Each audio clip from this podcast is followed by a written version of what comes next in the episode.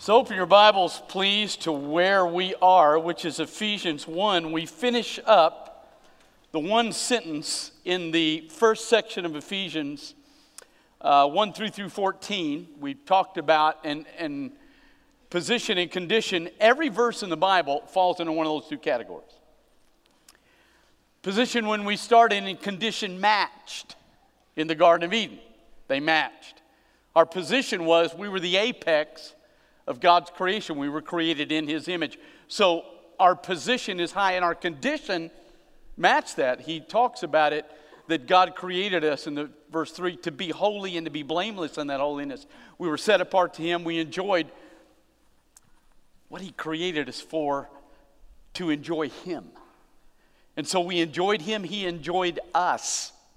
And there was this great relationship, and then we by believing what the enemy told us, lost our position and we're booted out. And now our condition, that is, our condition is how we respond to the position we're in. Now they're both bad. So, what Ephesians tells us, according to Paul, is that God had decided when He created us that if we lost that position, that He would readopt us, or that He would adopt us. We would lose sonship, but He would adopt us. So he makes a statement that he created us and then he created us for adoption. So that somewhere along the way he can adopt you and then your condition can reflect that. Now, so the father's role is to authorize your adoption after the fall. The role of the son we've seen in two Sundays. The role of the son is to authenticate that authority.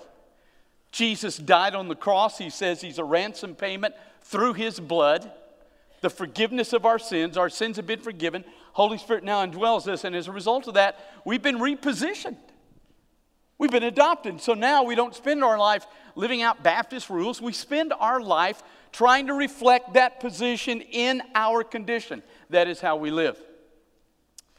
We saw the fact that in the second part that that was not some odd thing God did, but then in fact, He set the world up for that moment. Now, here's our problem though. That happened 2,000 years ago. It's interesting, I was reading this morning on Fox News, and there was an article by Andy Stanley, pastor in Georgia, who made this statement uh, that really we don't need to pay attention to the Bible, that it's all about Jesus, that there is no truth more important than people, which is odd because Jesus certainly ran people out of the temple over the truth that his house should be a house of prayer. But there's this idea somehow coming out that it's just Jesus, which sounds good. There's just a small problem here. I know we say, and Paul says, right, that he died on the cross, that it was a ransom payment for us through his blood. And the Bible says that he came out of the grave three days later. The Bible even says that several days later he ascended into heaven and then he's come back. Now, the problem that you and I have in this room is we weren't there. We're in 2018. That was 27 AD. So it's been literally almost exactly 2,000 years. We weren't there, so I don't know if he came out of the grave or not. Now, Paul, who wrote this book, was there. He was an eyewitness and he lived in those days. He probably saw Jesus in Jerusalem. He certainly saw him on the way to Damascus. But the bottom line, we're 2,000 years down the road. So, how do I know that that's true since there's not a single eyewitness in the world today. So we have a problem. We've heard a story, but how do we know it's true? And that is the role of the third person of the Trinity. God the Spirit takes what God the Son authenticated, what God the Father approved, and now God the Spirit takes those and He applies it in our life. You cannot, if these next two verses are true, come to Jesus on your own. The Holy Spirit speaks to you. That's why the Bible says today, if you hear his voice, harden not your heart. If the Holy Spirit speaks to you, you put that off. You cannot just decide on your own to come to Jesus Christ. You need an eyewitness. And you have him. Listen carefully. Verse 13. In whom you yourselves, after you have heard the word of truth. Now, listen. The Holy Spirit's job is to make you hear the truth about Jesus Christ. Somebody, whether you watch somebody on TV or you read a tract or you're reading the Bible or somebody comes up to you and tells you that God the Father chose for you to be redeemed and God the Son accomplished it. When you hear that, then the Holy Spirit comes and He makes that real. Now you stay where you are, but let me read you John 16, listen to this. And that one, talking about the Holy Spirit, when He comes, shall convict the world about sin and about righteousness and about judgment. So the Holy Spirit is going to come to you and say, You've sinned, your condition reflects the fact that you don't have a position anymore. He's going to talk to you about righteousness, that the righteousness of Jesus can recreate that position in you. And then he's going to talk to you about judgment and say, if you don't accept this, your judgment is coming. So the Holy Spirit's job is to do this. Now, the Greek word here in John 16 is a Greek, the Greek word for convict is the idea that you actually win an argument. Something no married man has ever known. See, the men are afraid to laugh. They're like, I don't think he's funny, baby. So, but the Greek word literally means that you and I are in an argument, and we come to a place where I know and you know that the argument has been won. Now, that Greek word is what he says the Holy Spirit will do to the world. In other words, the Holy Spirit, when he comes to you, will convince you about what? The word of truth. He will make you know that even though you don't have a single eyewitness, He will come to you. And when you hear the truth about Jesus Christ, He will apply it in your life. He will come to you and say, I was there. He did die. He is the ransom payment for you, and that's your only hope. Now, He's going to convince you of that, that that word is true. Now, I want you to hear that, okay?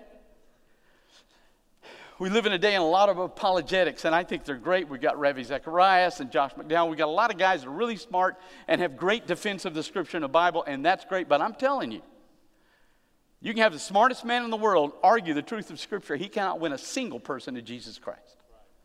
It requires the work of the Holy Spirit of God because, as smart as he is, he's not an eyewitness. The one who wrote this book, the Holy Spirit that convicts you, was an eyewitness. So he's going to come and he's going to breathe that truth into your heart that what happened is absolutely true. That it did happen. That in fact Jesus did come in the flesh. He did take on uh, flesh in the womb of a, of a virgin so that he's still God and yet man. He was tempted in every way. He did go to the cross. And that death on the cross through the blood is a ransom payment. And we know it's a correct ransom payment because he came out of the grave. That is absolutely true. Now, the Holy Spirit of God, I, I can tell you that over and over and over, but the Holy Spirit of God is responsible for being the eyewitness to you and saying to you, hey, that word is true. Second thing he says, you listen to this, the word of truth, which is the good news about your salvation. We use words like salvation, justification, all these things. Nobody knows what they mean. Let me explain salvation real simply. Salvation is that you're repositioned as God's child. You're not. Bible says you and I are separated from God. So I'm not his child. But now in Jesus Christ, the Holy Spirit convicts me that the word I've just heard is true, and not only is it true, but it is my hope. The word is not just true, it is my hope. It is the good news of my salvation. And that word, that truth about Jesus, is what will save me. That is, it will reposition me, it will adopt me back to the Father. It is the source of my adoption. It is the good news of my salvation. And that's why. Jesus said in John 14, I and I alone am the way, I am the truth, I am the life. No one comes to the Father except through me. It's why Peter, when he was preaching Acts 4, verse 12, said, There's no other name given under heaven whereby men can be saved. If you allow your children to kind of figure out what they need to, you have missed the boat. The single, only name that can reposition you as an adopted child of God is the name of Jesus Christ. There isn't any other name. And he doesn't go by another name. Sometimes when in SBC life, we've had missionaries that have gone to mosques and knelt and said, Well, God and Jehovah and Allah are the same. No, sir. Jehovah and Allah are not the same. Muhammad and Jesus are not the same. Jesus alone is the name that can pull you out of the mess you're in. So he's it. So we need to understand that. And that's good news. You know why it's good news? Because Jesus wasn't Baptist. So it's good news. He's a Savior. And the fact that he's not Baptist, he's not coming in with a bunch of rules. My daughter's getting married on October 20th. We are having a dance floor at her wedding in my backyard.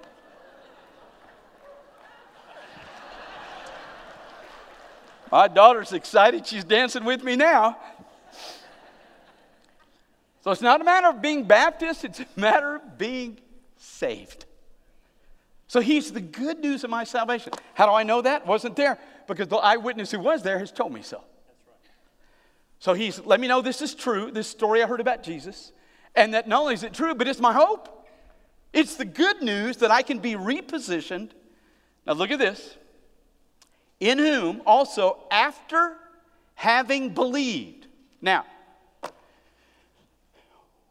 when the Holy Spirit comes to me and says, All right, the story you just heard about Jesus is true, and it's the only hope you have. When He convicts me of that, when He puts that into my soul, what happens? Belief. It's automatic. When a kid's in first grade or kindergarten, whenever they do these things now, he goes into class, teacher counts 1 to 10, 1, 2, 3, 4, 5, 6, 7, 8, 9, 10, says 2 and 2 is 4, and takes four little things out, puts 2 here and 2 here, and says, See, if you add these two together, it's 1, 2, 3, 4. He goes home. He doesn't look at his parents and say it's 5 because it's a fact he has clearly seen. It is 4. 2 and 2 is 4. You learn that as a fact and your belief. He doesn't have to go home and go, I wonder if the teacher was telling me the truth.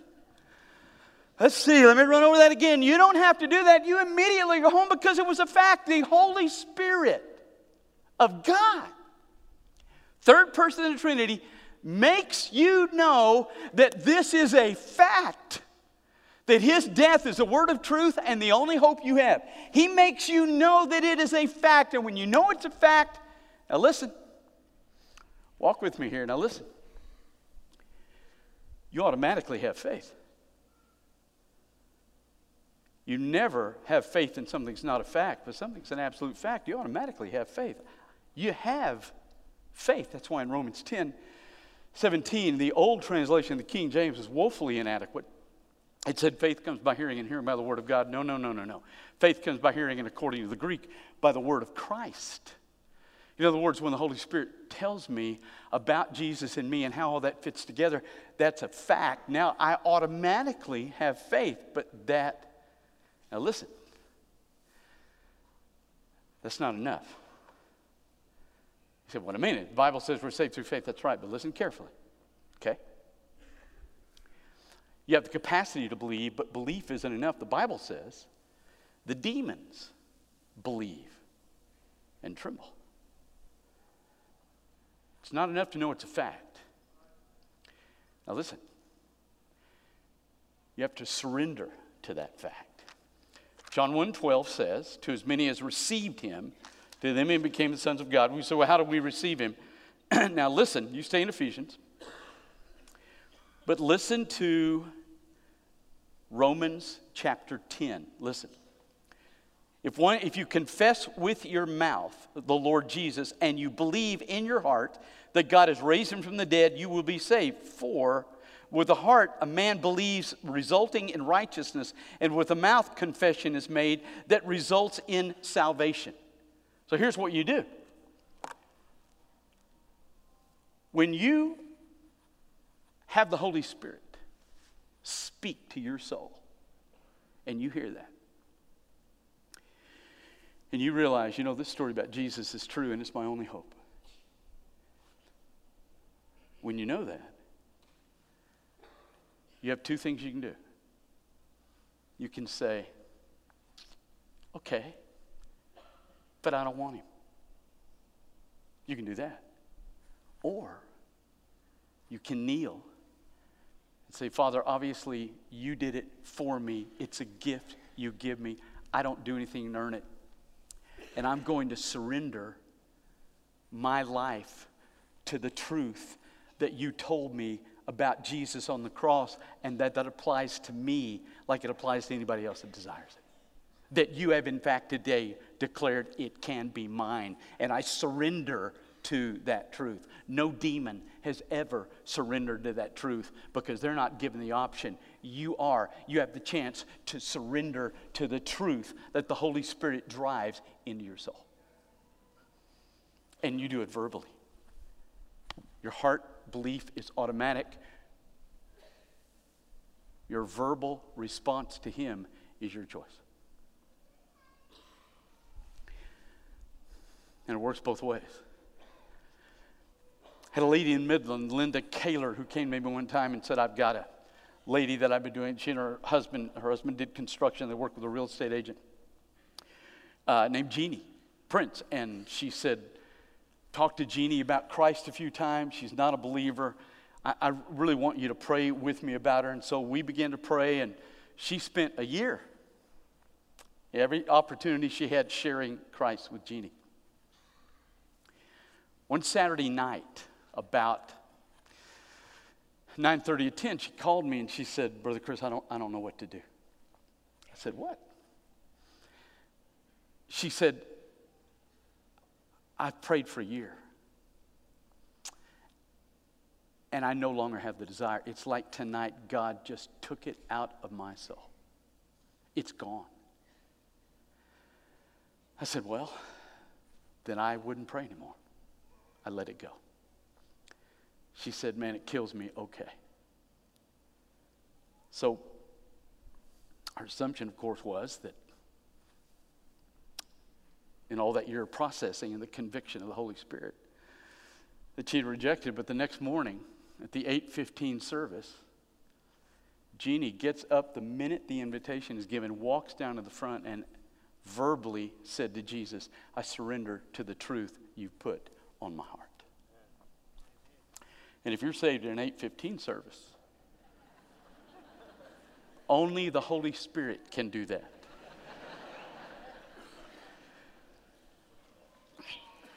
When I was in college, uh, freshman year, had a roommate, Philip, who had a lot of uh, issues, and I'm just been called in the ministry, and I, this is embarrassing to admit. When you're first called in the ministry, you don't know anything about the Bible, but you believe you do. I remember I was dating this girl in high school, and uh, her parents hated me, and uh, just been called to preach, and I mean, it's like two weeks later, I'm at the house on a Sunday night, and the mother made some statement about reading the book of Hezekiah, and I said, Boy, I just read that, it was great. She says, Not in the Bible, and walked out of the room, and those are the moments you just, you just got to eat it. So I thought it was funny, apparently you don't. so, what happens when you write a dissertation on humor? Nothing's funny anymore. But I, uh, my roommate, I was real arrogant toward him, and there were some issues he had. He had a lot of issues with drugs and a lot of things. But he had an uncle visit one day. He came in and he was down the hall getting ready to go, and Uncle and I were in the room talking, and we began to talk about. The uncle said, "What are you majoring in?" I said, "Bible." He said, "What are you going to be, preacher?" And so naturally, we began to talk some, and we began to talk while he was getting ready about Jesus, real quick. But he began to ask really great questions. And it was obvious that he was intensely interested in what the truth was. Shared with him about 20 minutes. About three weeks later, he came back, pick up his, his nephew. We were talking, and I'll never forget this as long as I live. It's almost similar to what Festus said to Paul in the book of Acts, but he walked up to me when his nephew had left the room and he said, Hey, man, you almost had me last time we were together. You almost had me, but I'm done with that. When the Holy Spirit tells you that He was an eyewitness and that the stuff in here really is true, you now have two options. You can say, I know it's true, but I don't care. Or you can say, I know it's true, and with my mouth and my heart, I'm going to surrender to that truth as the hope for my life. Now, if you make the choice to surrender, which Jeannie did at this point probably 35 years ago, if you make that point to surrender, look what happens. After you hear the word of truth, the gospel of your salvation, in which also after having believed, you are sealed with the Holy Spirit of promise. Sealed. You know what sealing is? It means there's no opening. You are sealed. If you don't seal something, if there's a little bit opening, it's not sealed and it's ruined. Sealing means no opening, it is sealed. This particular Greek word was used for a king's ring. That when he would seal a letter, he would put wax on it, and then he would take his ring and he would put his indentation in the wax, which meant every single person that picked that letter up went, oh, Man, I can't touch that letter. I can't mess with that letter because that is the king's seal. Only he has the authority to unseal it. Listen to me. When you come to Jesus Christ and he speaks to you, and the Holy Spirit says, Look, what, what you know about the death of Jesus is absolutely true. It's your only hope. You put your belief in there, you surrender to that belief. Listen, when you do that, the Holy Spirit indwells you permanently. He seals you. How long? Until the day of redemption. He seals you until the day Jesus takes you home. The enemy, he's lost you. I heard the other day it was a professor at a noted seminary in California who's teaching people that as a Christian that you can be demon possessed and that you really need to look at all these spiritual warfare tools to be able to handle what's in your life. Let me tell you something. You're not sealed by an angel. You're not sealed by a cherub. You're not sealed by a seraph. You're sealed by the third person of the Trinity. Michael may have trouble with Satan. Gabriel may have trouble with Satan. Satan has no trouble with the Holy Spirit. He doesn't come because you are sealed. He can't have you anymore. You're sealed how long?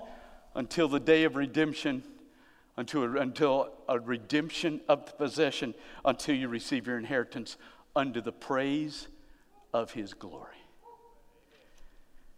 So understand Trinity God the Father, God the Spirit in creation all did the same thing in creation. That Godhead, that one God in three persons, created us as the apex of their creation, of His creation, so that we could, in our condition, give glory back to that great God.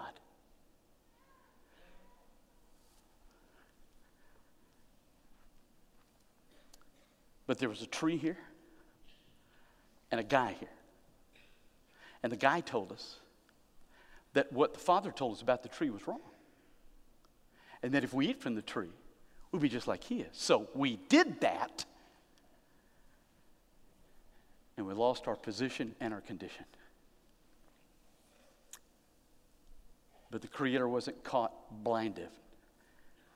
The Creator had already set in motion inside the Godhead the discussion had been that the Father would authorize our way back, that He would authorize our adoption, that God the Son would take on flesh, and execute that adoption.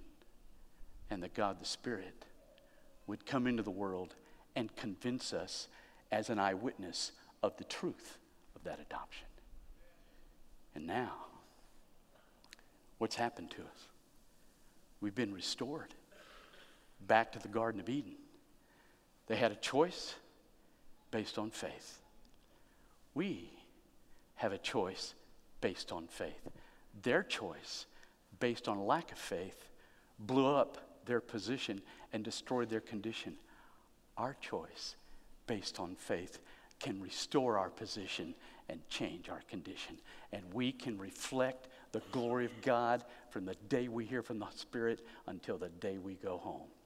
We have a great God. Let's pray. Father, just these verses stagger me. I don't I don't know why you love us that much.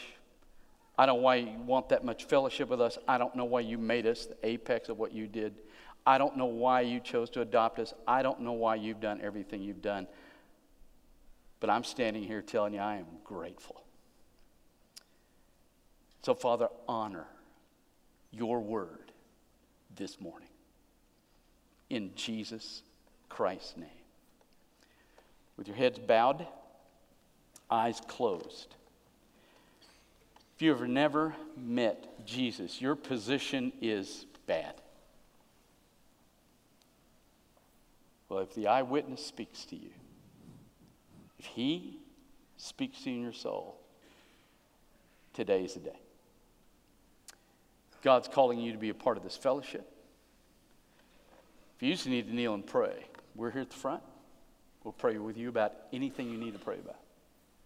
So, as a Father speaks to you through His Spirit about the beauty of His Son,